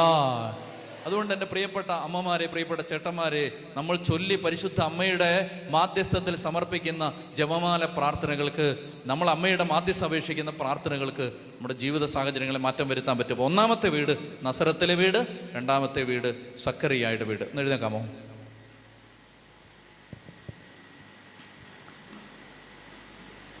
ജപമാല ചൊല്ലാൻ പറ്റാത്ത, ജപമാല ചൊല്ലുമ്പോൾ തടസ്സം നേരിടുന്ന, ജപമാല പ്രാർത്ഥനയ്ക്ക് മുടക്കം വരുന്ന ആരെങ്കിലും ഇതിനകത്തുണ്ടെങ്കിൽ, ജപമാലയെ വെറുത്തിട്ടുള്ള ആരെങ്കിലും, പരിശുദ്ധ അമ്മയോട് ഭക്തി ഇല്ലാത്ത ആരെങ്കിലും ഉണ്ടെങ്കിൽ, പ്രിയപ്പെട്ട മക്കളെ, ഹൃദയം തുറന്നൊന്ന് ആഗ്രഹിക്കണം. ഈ അമ്മയുടെ സാന്നിധ്യവും സഹായവും നമ്മുടെ ജീവിതത്തെ മാറ്റിമറിക്കും, നമ്മുടെ സാഹചര്യങ്ങൾക്ക് മാറ്റം വരുത്തും, നമ്മുടെ കണ്ണുനീരുകൾക്ക് മാറ്റം വരുത്തും. ഒന്ന് കരങ്ങൾ സ്വർഗത്തിലേക്ക് ഉയർത്തുകയെ അമ്മയോട് ചേർന്ന് നമുക്കൊന്ന് ആരാധിക്കാം. അതിനെ തുറന്ന് ഉച്ചത്തിലൊന്ന് സ്തുതിച്ച് ഒരു 10 പേര് നമ്മുടെ സ്വരം കേൾക്കട്ടെ. ഒന്ന് ഉച്ചത്തിൽ ആരാധിച്ച് ഹല്ലേലൂയ. സ്വയേ നന്ദി, നന്ദി, നന്ദി, നന്ദി, നന്ദി. സ്തുതിക്കുന്നു, സ്തുതിക്കുന്നു, സ്തുതിക്കുന്നു, സ്തുതിക്കുന്നു, സ്തുതിക്കുന്നു. താവേ നന്ദി പറയുന്നു, ആരാധിക്കുന്നു. സ്വർഗം തുറക്കണമേ, അഭിഷേകത്തിൻ്റെ കരം നീട്ടണമേ, ആണിയടിക്കപ്പെട്ട കരം മക്കളുടെ മേൽ വെക്കണമേ, ഓരോ മകൻ്റെ മേലും മകളുടെ മേലും സ്വർഗത്തിൻ്റെ ശക്തി അയക്കണമേ. ആധിപത്യങ്ങളെ, അധികാരങ്ങളെ കുരിശിൽ നിരായുധമാക്കി അവയുടെ മേൽ വിജയമാഘോഷിച്ച കാൽവരി കുരിശിൻ്റെ അനന്തശക്തി ആലയത്തിൽ കർത്താവെ ശക്തിയോടെ വ്യാപിക്കട്ടെ എന്ന് പ്രാർത്ഥിക്കുന്നു. കർത്താവെ എല്ലാ മക്കളുടെ മേലും ദൈവശക്തി വ്യാപിക്കട്ടെ എന്ന് പ്രാർത്ഥിക്കുന്നു.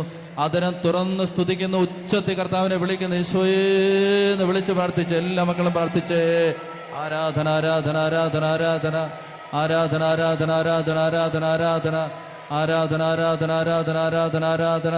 എല്ലാ മക്കളും ആരാധിച്ച് ആരും ആരെയും ശ്രദ്ധിക്കണ്ട, ചുറ്റുമുള്ളവരെ ഒന്നും നോക്കണ്ട, മറ്റുള്ളവരെന്ത് ചിന്തിക്കുമെന്ന് വിചാരിക്കണ്ട. മക്കളെ സങ്കടത്തോടെ പ്രാർത്ഥിച്ച്, ഭാരങ്ങൾ കർത്താവിന് കൊടുത്ത് പ്രാർത്ഥിച്ച്, ഈശോ ഇറങ്ങി നടന്ന് അത്ഭുതങ്ങൾ ചെയ്യും. കർത്താവിൻ്റെ അമ്മ നമ്മുടെ അടുത്ത് നിന്ന് നമുക്ക് വേണ്ടി മുട്ടുകൾ മടക്കും. അമ്മയുടെ നിലയങ്കിക്കുള്ളിൽ മറക്കി, അമ്മയുടെ വിമലഹൃദയത്തിൽ മറവ് നൽകി സംരക്ഷിക്കും. അമ്മയുടെ വാത്സല്യം തരും, അമ്മയുടെ പ്രാർത്ഥന തരും. ഓ പ്രിയപ്പെട്ട അമ്മേ, മാതാവേ, അമ്മയോട് ചേർന്ന് പ്രാർത്ഥിക്കുന്നു. ഈ ദിവസം താബോറിന്റെ മണ്ണിൽ ദൈവത്തെ തേടിയെത്തിയവർക്കായി അമ്മയുടെ പ്രാർത്ഥന സ്വർഗ കവാടങ്ങൾ തുറന്നു കൊടുക്കണമേ എന്ന് പ്രാർത്ഥിക്കുന്നു.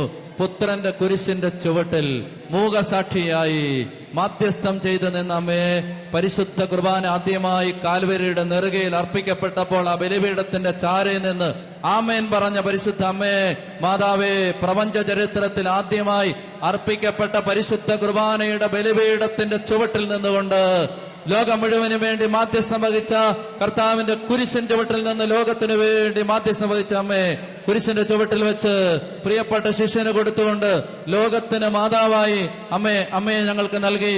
ഇപ്പോൾ ഞങ്ങൾ പ്രാർത്ഥിക്കുന്നു, വെളിപാട് 12 പ്രാർത്ഥിക്കുന്നു, നാരകീയ സർപ്പത്തിന്റെ തലയെ തകർത്ത 12 നക്ഷത്രങ്ങൾ മുടിഞ്ഞൂടി നിൽക്കുന്ന ദൈവമേ, പരിശുദ്ധ അമ്മയുടെ മാധ്യസ്ഥം ഇപ്പോൾ ഈ ആലയത്തിൽ പകരണമേ. കർത്താവേ, അമ്മയുടെ മാധ്യസ്ഥത്തിന്റെ ശക്തി ഈ ആലയത്തിൽ വെളിപ്പെടുത്തണമേ. രോഗികളായ മക്കളുടെ മേൽ, ഹൃദയം തകർന്നവരുടെ മേൽ, തകർന്ന ജീവിതങ്ങളുടെ മേൽ, ബുദ്ധിമുട്ടുള്ള കുടുംബങ്ങൾ മേൽ, മദ്യപാനം തകർത്ത് കളഞ്ഞ സാഹചര്യങ്ങളുടെ മേൽ, പഠിക്കാൻ കഴിയാത്ത കുഞ്ഞുങ്ങളുടെ മേൽ, അടഞ്ഞ വഴികളുടെ മേൽ, തുറക്കപ്പെടാത്ത വാതിലുകളുടെ മേൽ സ്വർഗത്തിന്റെ ശക്തി നീക്കണമേ.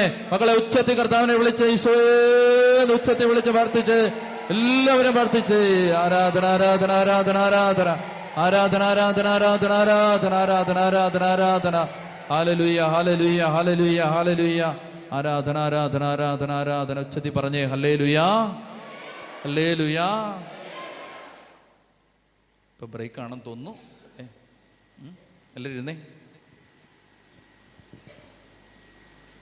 നമുക്കൊന്ന് പാടി പ്രാർത്ഥിച്ചിട്ട് ഇത് തുടരാം.